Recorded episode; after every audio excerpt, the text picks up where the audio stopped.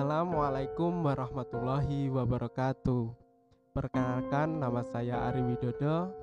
Pada kesempatan hari ini saya akan membawakan penggalan naskah drama yang berjudul Iblis karya Muhammad Diponegoro. Panggung gelap seluruhnya. Suara ngeri terdengar merayap dan menajam. Lampu sorot tak kuat terpusat pada pilar depan yang terbuka perlahan-lahan. Mula-mula tangannya, kemudian wajah dan tubuhnya. Iblis laki-laki tampak muncul. Wajahnya berangasan, menyeringai, menyeringai. Ia memandang berkeliling. Tiba-tiba, dari kegelapan yang tidak diketahui arahnya, terdengar suara Ibrahim. Ibrahim sendiri di luar petas tidak kelihatan. Siapa kau? Apa perlunya kau tanya? Jangan tanya pula perluku di sini. Ada yang ingin kau sampaikan padaku?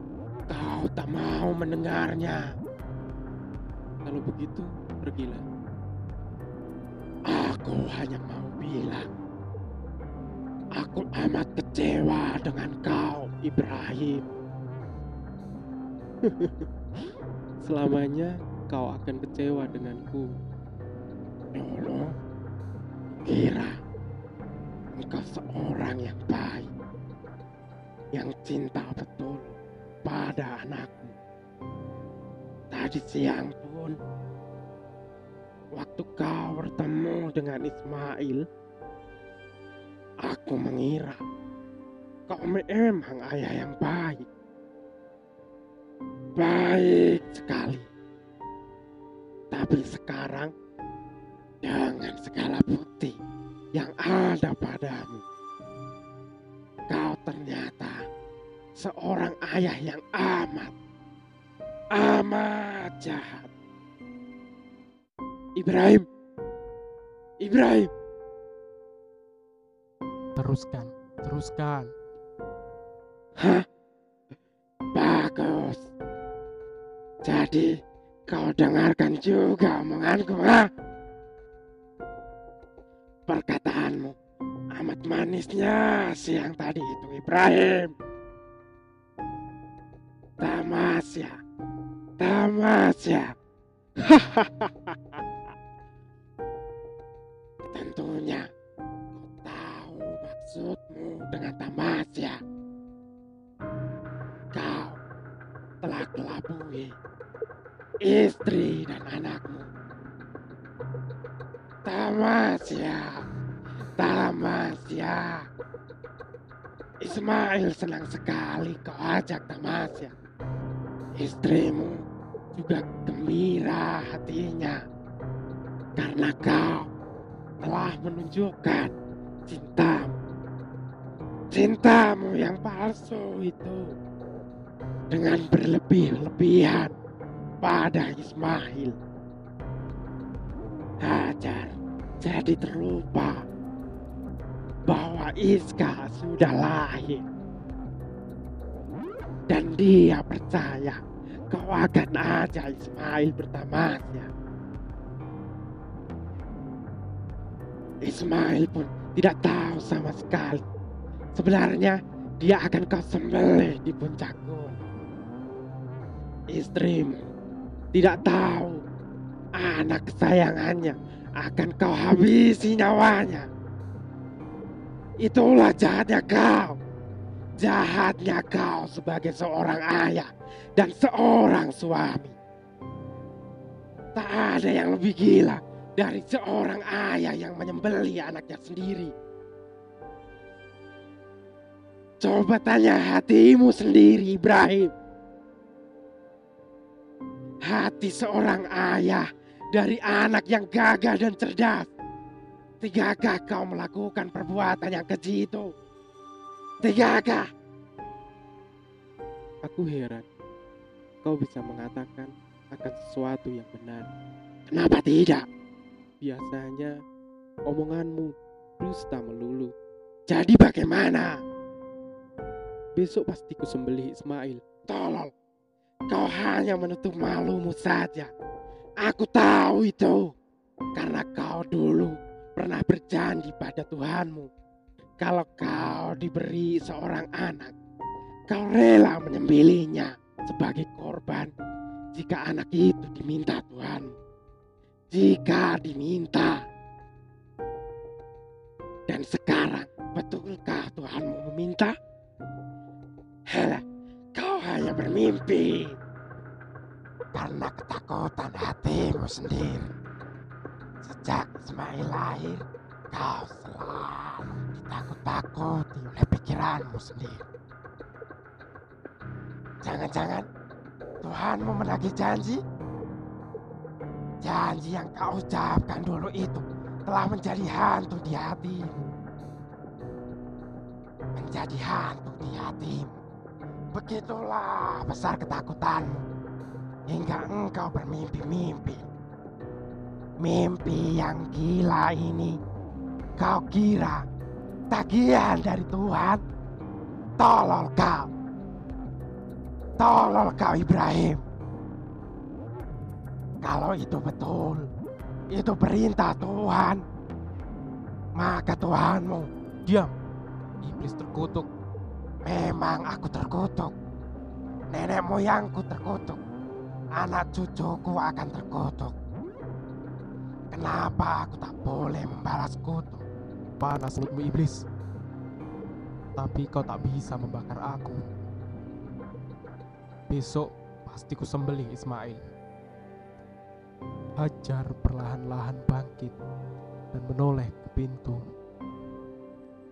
Tetapi iblis perempuan sudah tidak nampak. Hajar melangkah ke pintu dan menengok keluar. Tidak lagi dijumpai iblis perempuan. Dengan lesu, ia menuju balai-balai. Dan tiba-tiba, ia rebah menelungkup di atasnya. Menangis dengan menengadah kepada penonton. Hajar mengeluh pada Tuhan dalam tangisnya. Ya Allah, sekarang aku tahu. Benar, kau telah memerintah Ibrahim untuk mengorbankan Ismail. Sekarang aku tahu. Aku ingat waktu dulu Ibrahim mengucapkan janjinya padamu. Dan sekarang kau telah menagih janji itu. Kau meminta kembali Ismail dari tangan Ibrahim, dari ujung pedang ayahnya, dan juga hatiku. Kalau memang begitu kehendakmu, bagaimana aku bisa menghalangi? Bagaimana aku bisa menolak?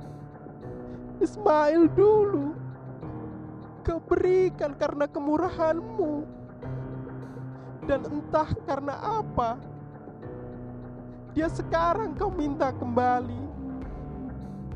Tuhan, Tuhan, biarkanlah aku menangis.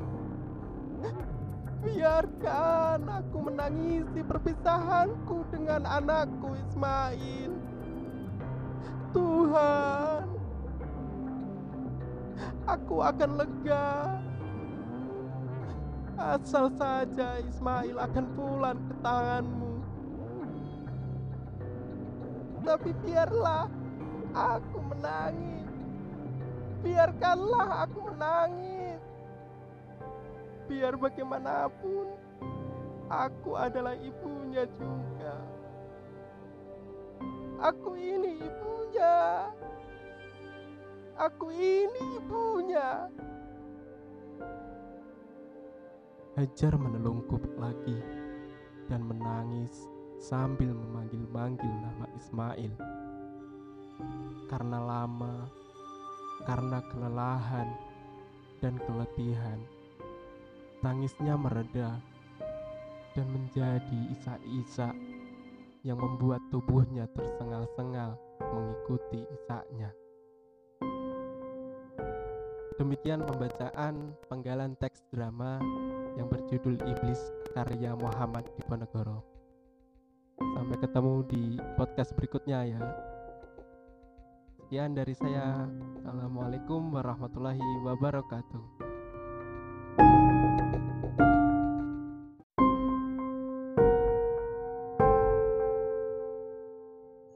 Assalamualaikum warahmatullahi wabarakatuh Kembali lagi dengan saya Ari Widodo Pada kesempatan hari ini Saya akan membacakan sebuah teks drama Karya saya sendiri yang berjudul Aku Bisa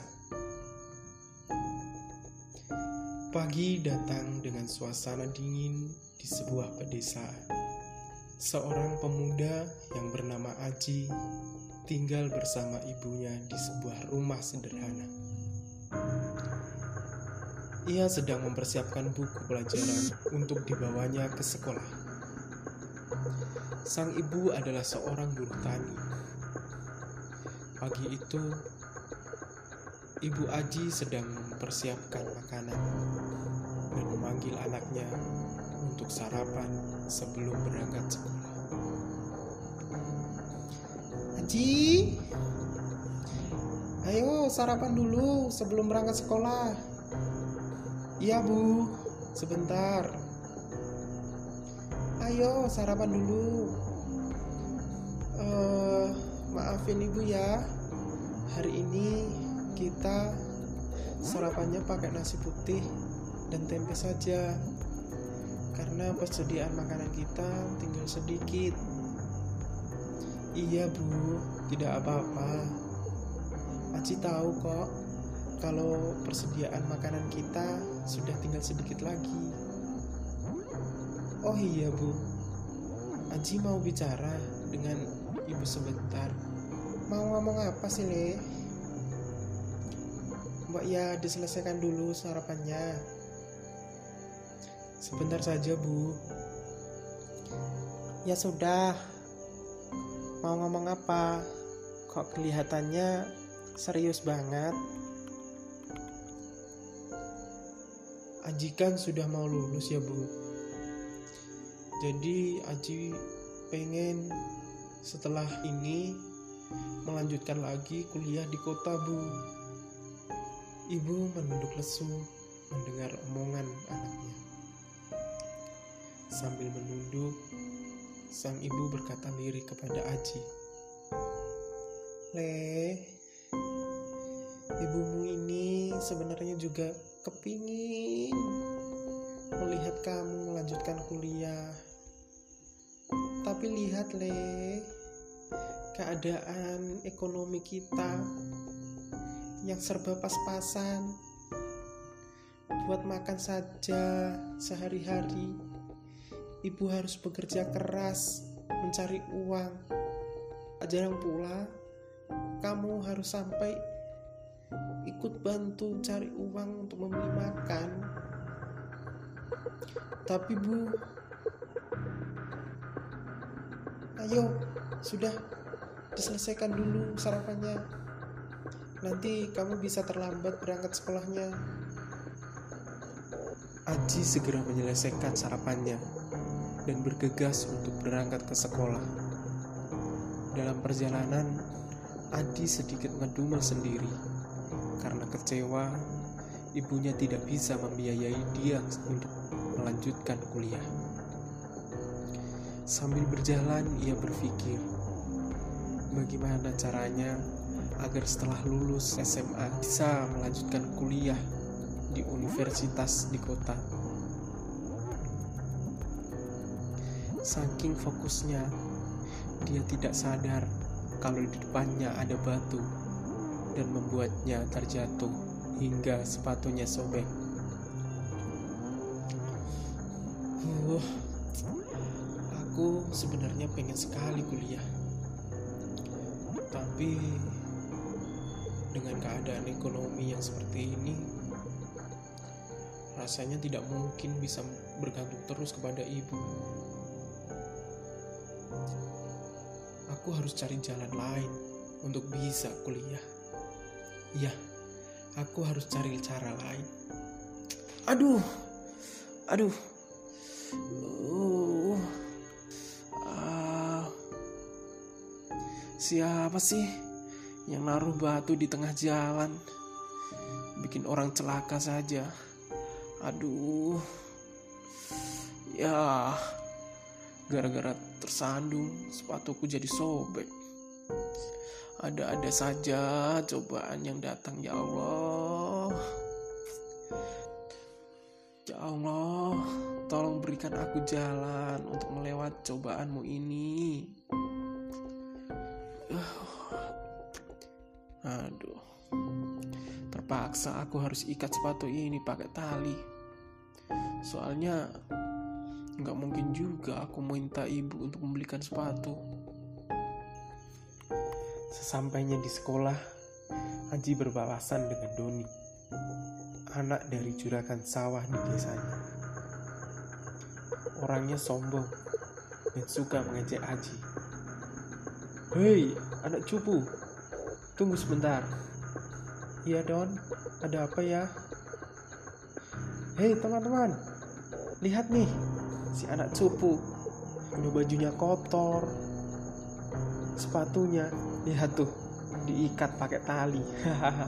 Uh, itu kamu pakai sepatu merek apa sih? Kok depannya diikat pakai tali gitu sepatu tuh yang bagus kayak punya aku nih merek terkenal mahal. Eh iya. Kamu kan miskin ya? Sampai kapan pun kamu gak bakal mampu beli sepatu seperti ini. Ya nggak teman-teman? Ya. Aji pun hanya terdiam dan menunduk mendengar ejekan dari Doni. Ia pun berjalan menuju kelas. Hari itu setelah pelajaran selesai, ada sebuah pengumuman ujian kelulusan yang akan dilakukan satu minggu lagi. Dan siswa yang mendapat nilai terbaik di dalam ujian itu akan mendapatkan beasiswa kuliah di salah satu universitas di kota. Mendengar itu, Aji kembali teringat akan keinginannya untuk melanjutkan kuliah. Bel pulang pun berbunyi. Aji bergegas pulang. Sesampainya di rumah, Aji langsung berbicara dengan ibunya. Assalamualaikum. Waalaikumsalam. Sudah pulang kamu, Nak? Iya, Bu. Hari ini Aji capek banget. Oh iya, Bu. Untuk satu minggu ke depan, Aji kayaknya nggak bisa bantu ibu. Karena Aji mau fokus belajar. Sebab minggu depan akan ada ujian kelulusan. Iya, Nak. Tidak apa-apa. Lebih baik kamu belajar yang giat, biar ibu yang bekerja cari uang untuk biaya hidup kita. Mulai hari itu, Haji sangat giat belajar, sampai-sampai sering tertidur di meja belajarnya. Hari ujian kelulusan pun tiba. Haji berangkat ke sekolah dengan penuh semangat. Bu, Aji berangkat dulu ya. Doakan ujian Aji lancar semua ya. Iya, Le. Ibu pasti doakan kamu. Ibu yakin kalau kamu pasti bisa mengerjakan semua soalnya dengan benar. Karena ibu lihat satu minggu ini kamu sangat giat belajar. Selama ujian, Aji berhasil mengerjakan semua soal hingga hari pengumuman pun tiba.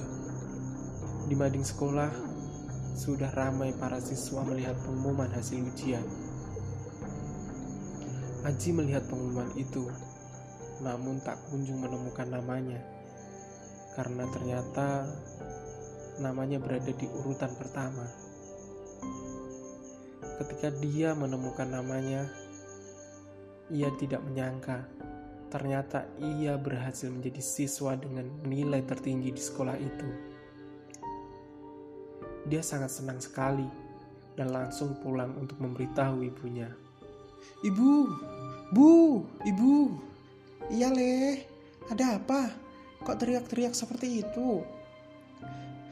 Bu, bu, Aji mendapat juara satu, bu. Dan Aji mau bilang, satu minggu yang lalu ada pengumuman kalau siswa yang mendapat nilai terbaik akan mendapatkan beasiswa untuk kuliah di kota, Bu.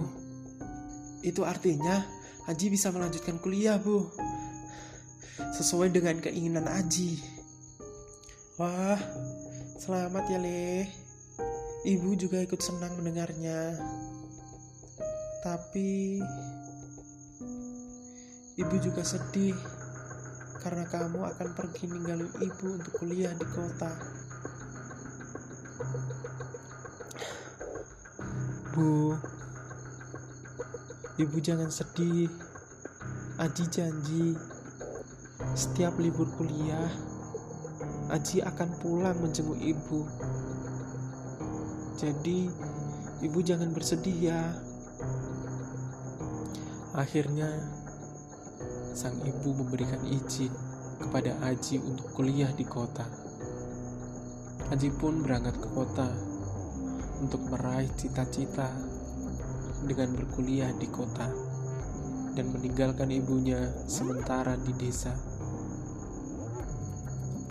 Terima kasih buat teman-teman yang sudah dengerin drama saya. Eh, semoga bisa menghibur teman-teman semuanya dan uh, saya akhiri. Wassalamualaikum warahmatullahi wabarakatuh